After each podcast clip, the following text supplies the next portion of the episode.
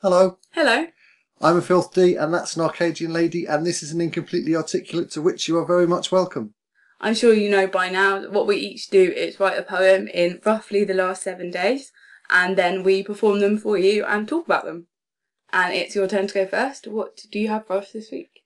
I have sort of cheated a little bit.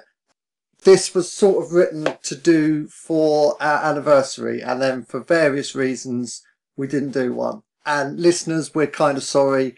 This because one, we're both kind of flaky, and two, life got in the way a bit, and three, we have a no questions asked, I'm too sick to do this today policy.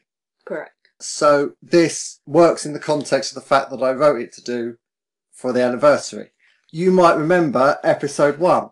I do. I was there. I know. And you did this poem that started, it's half four in the morning and I can't write all those words in my head that seem to spark and take flight have died. died, turn into ash, ideas into dust, dead vines becoming those irritating bubbles on your clothes, it's no worse, I suppose, than any other. yeah, I do. Remember Yeah. So I took that poem. Okay. and I took each line of it uh, and I anagrammed it Oh my god, that's so exciting. and I've got this poem instead. Okay. Unfinished Twitter or fangirl machination. Wasted vat had held dead spork-tine teeth faking audio rhythms. Donut detritus. I, as a hedonist, began the shy bedroom bunch's syllogistic boredom reiteration. Opus is swept erosion. Argue nothing, stay honest. Am half me, self-injured, a bedroom verse, a howl. Distaste of man, odd stillness fetish. Be alone, lie eagerly alone. Violent poetry rhythms, any kinky conflagrated flesh alarm, futile bed erudition, wonder whale coda, a favourite prevalent feeling, shy care. I augur odd half ironic mystery icon, 30 million men hate pale leg, death hut, two watt bulb, accept ivory finned monotony, a virus habitat alone hid a lazy murder, mad notebook fate like practical Prometheus, securely knot your heart muzzle with a fake harlot ratio, interest shown find savage moon wounds etch month delineation, get rotten father time, dirt ghost might stink at candid haiku, admonish non-working writing, get a cold, note twilight misogyny effluent, banish agitating poetry gulf an inch, nonsense did ill, idyllic as last halo, you against pylons, faking silent thorns. That is so intense. So talk me through how you did that. A line at a time, quite tediously. I So saw, as in your anagram, so they are all like everything is there. yeah, every line of your poem Yeah. is is a line of this. But the letters are all Yeah. right. Not just the words. No, Okay, good. I'm just double checking. yeah, Because I don't remember writing about pylons, but it was two years ago, so. yeah, and I kind of I kind of wanted to keep it as much as it meant anything, still being about not being able to write and about the feelings you get at half four in the morning. He definitely has that kind of agitated sort of. Yeah, I think agitated is probably the right word, kind of feel about it, I think. Like, similarly. Yeah, I mean it's completely different, but it's sort of it sort of works as a tribute. I think it works. I'm going to take it, definitely. Did you enjoy doing it, or was it really annoying trying to make actual words? What's really annoying is when you get three quarters of a line and you've got some really good stuff in it, and then you're like, how do I make these 20 consonants and one vowel I've got left? Oh, yeah, you've used up all the I've got to scrap all that and start again. So, It's like yeah, letter Tetris is what you've done. yes. It's awesome. I've never tried to do that before. Uh, as I say, I've been sat on it a while, so What else do you want to say? I don't know. I mean, except, you know, thank you for for the last couple of years and all the mawkish stuff that we should do to, to mark that, but Yeah, hopefully we will mark it somehow soon. I couldn't let it go unmarked in any way, and so that's that's what that is in its own. Thank Sort of you. way. It's nice. It's like the first time we've written together, but we haven't actually written together. Yeah. It's good. Right. Anyway, what have you got for us, mate? Uh, okay, I have something that.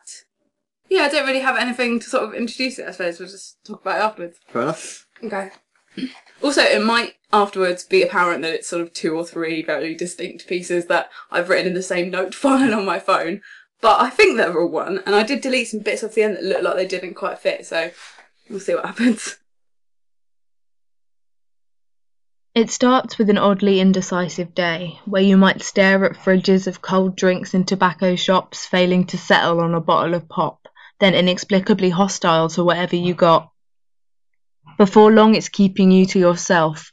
Dinner parties, Sunday lunch, coffee mornings, out for brunch, even friendships of many years with shared laughter and shared tears, all seems like quite a lot of work. And you have just been so tired. And then somebody might say, You don't smile as much anymore.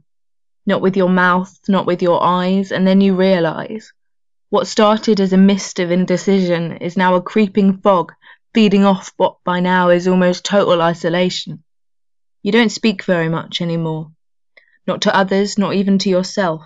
This time no one tells you. You notice for yourself. Wow. Yeah, that's that's all the feels, man. Yeah, I sort of thought I may as well use them if I can't get rid of them. Yeah, and and you're right. It that sort of stuff really does creep up on you Mm. Uh, until it's normalised. Yeah, and then you just because you sort of think, oh, like especially when it's like marked in like I've been able to, especially because like Facebook has synced up with the calendar on my phone, so I can really track how long it's been since I've seen people, but just like ignored Facebook invitations that come up on my phone. So, and I sort of thought oh, it's only been like a couple of things I've missed, and then I realised that like my like school friends group, like me and all my girlfriends, they'd all been I've been out for dinner about five times since I stopped going out, and that's only sort of like once every three weeks. And I was like, oh, that actually adds up to quite a lot of time. So I was quite aware of that. Yeah, because missing a thing on its own doesn't seem like a big deal. Mm. And actually, I guess in some ways it feels like even less of a big deal once you've missed a few until you realise that you've missed a few. Yeah, and then you want to like obviously rectify it, but then also it's like harder to bother because it's been a while, and you just think I'm really good at excuses by now, so I can just say no thanks. And do you feel that you're a person that people make allowances for? And is that in some ways a bad thing? Um, I think some people do, some people don't, and that really annoys me actually because I quite like being made allowances for. I don't know. It's a really interesting question. Why did you ask that? Well, no, just just that. I know that you have been sick and you are sick, and if you tell me that you are sick, then I say, you know, Yeah. hands in the air. That's that's allowed, Mm. and just little things like that. I would excuse you being flaky on me more than I would excuse some other people being flaky on me. Yeah. And if that's prevalent, whether that means that you're more likely to be flaky. I think it can be perhaps more beneficial though to do like like tough love never works with me because I just decide that that person's love isn't worth it if they're going to make me fight for it, which I know is really horrible, but I just think if you really cared, you wouldn't be so mean.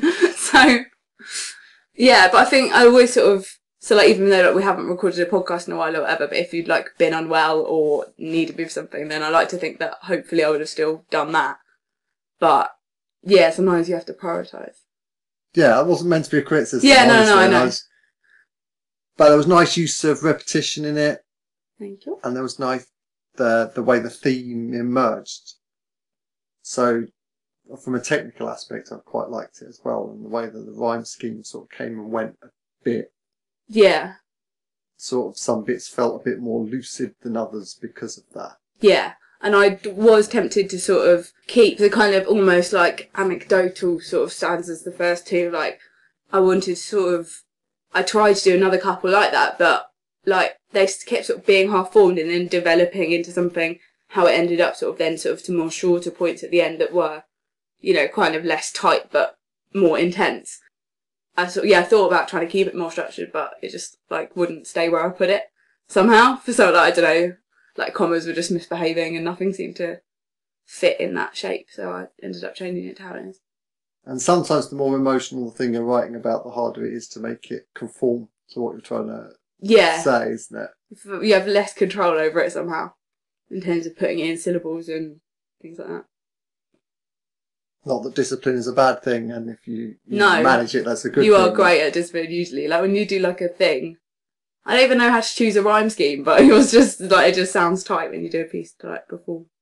I like the emotional honesty that you managed to get in more than I like the bits of technique that I managed to get in. Maybe one day we will create something great together when we finally get around to it. In the meantime, we have created this. Hugs for the world. Yes, and a happy anniversary to us. Second. Uh, if you've stuck with us for some time, thank you. Yeah, thank you. Um, You've listened to over nine hours of this rubbish now. I can't believe when you texted me that, I was like, that is a really long time. Maybe one day someone will do what I always do, which is that when I discover like a podcast or a radio show, I go and download the entire back catalogue. One day someone might do that to us. Why would you not start from the beginning? I don't know. This is your first one. Why have you not started from the beginning? And you can go back to number one because we all of our episodes are on iTunes. If you do a search for Incompletely Articulate, um, then you can subscribe to us, and then each new episode will just appear on your device. Nice seamless smooth into plugging. Thank you. Oh, you can find our entire back catalogue on the SoundClouds, where we are hosted by Pennery on Tea, to whom we are always grateful. Uh, we have a Facebook page. Um, if you search Incompletely Articulate, you can like us, and then um, I post up on there the links to us on iTunes and Podbean and everything. And you can follow us on the Twitters, where we are at Incompletely Art because of the mean character limits imposed upon us. And Tumblr doesn't have any such character restrictions, so we are incompletelyarticulate.tumblr.com. Is that it? I think so. It's been a while. Come and say hello to us and let us know what you like, what you don't like. Maybe give us a review on iTunes. Tell us off for being away so much. Yeah, that'll Kick be us up good. the arse. Nag me at Arcadian Lady on Twitter. no tough love though. I'll just reject you. Pen at HLT.